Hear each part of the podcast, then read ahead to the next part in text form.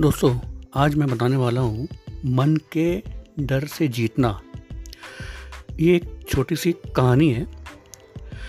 हिरन के दौड़ने की क्षमता करीब 90 किलोमीटर प्रति घंटे के आसपास होती है। वहीं बाघ के दौड़ने की रफ्तार करीब 60 किलोमीटर प्रति घंटे की होती है। लेकिन फिर भी बाघ हर बार हिरन का शिकार कर लेता है। जानते हैं क्यों?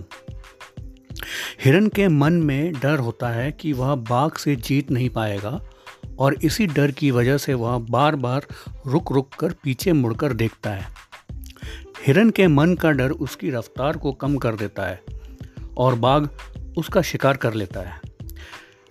दोस्तों, मन का डर हमेशा हमें आगे बढ़ने से रोकता है। जिस व्यक्ति के मन में हार जाने का डर है वह कभी भी अपनी पूरी क्षमता से काम कर ही नहीं सकता है। उसका मन उसको हमेशा कमज़ोर होने का एहसास कराता रहेगा।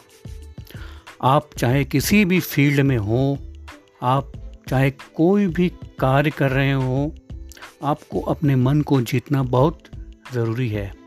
क्योंकि जो व्यक्ति मन से हार जाता है, वो अपार क्षमता होने के बावजूद भी सफल नहीं हो सकता।